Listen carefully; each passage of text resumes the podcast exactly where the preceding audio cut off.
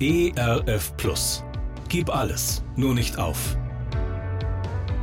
Gute Impulse, wie das Leben sinnvoll gelingen kann.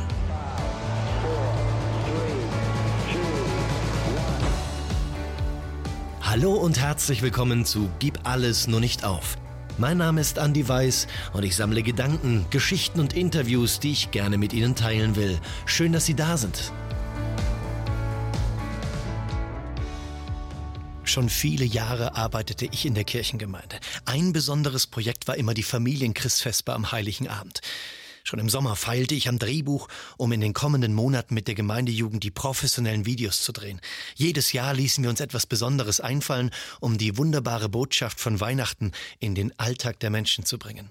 Den Gottesdienstbesuchern gefiel das. Jedes Jahr wurden es mehr. Bald waren es über 800 Leute, die sitzend und stehend an dem Gottesdienst teilnahmen. Und bald war klar, im nächsten Jahr würde der Platz in der Kirche nicht mehr ausreichen. Und dann, dann kam alles ganz anders. Der TÜV prüfte das marode Kirchendach und sperrte uns sofort die Kirche zu.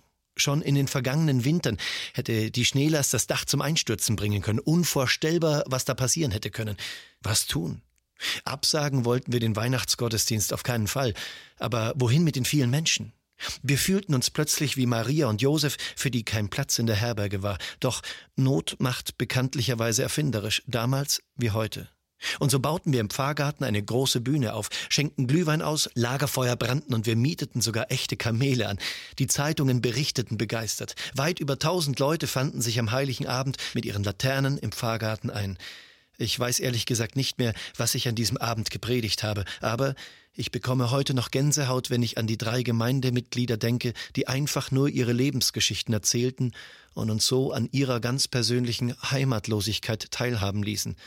Da stand eine alte Frau und erzählte von ihrem letzten Weihnachten in ihrer Heimat, damals in Schlesien.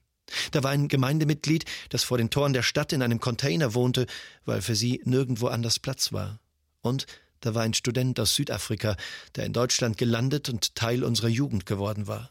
Wir hatten eine überdimensionale Krippe aufgebaut, und diese Menschen erzählten einfach ihre Geschichte und brachten ihren Schmerz, ihre Sehnsucht, ihre Trauer und ihren Wunsch nach einem Zuhause als Geschenke an die Krippe mit. Sie alle brachten das mit, was sie hatten, mehr nicht. Da waren tausend Menschen, und plötzlich mitten in diesen tausend Menschen eine Stille, eine Ruhe, ein Frieden und das tiefe Wissen in den Herzen der Menschen, diesem Kind in der Krippe darf auch ich begegnen, und ich darf alles mitbringen, was ich habe.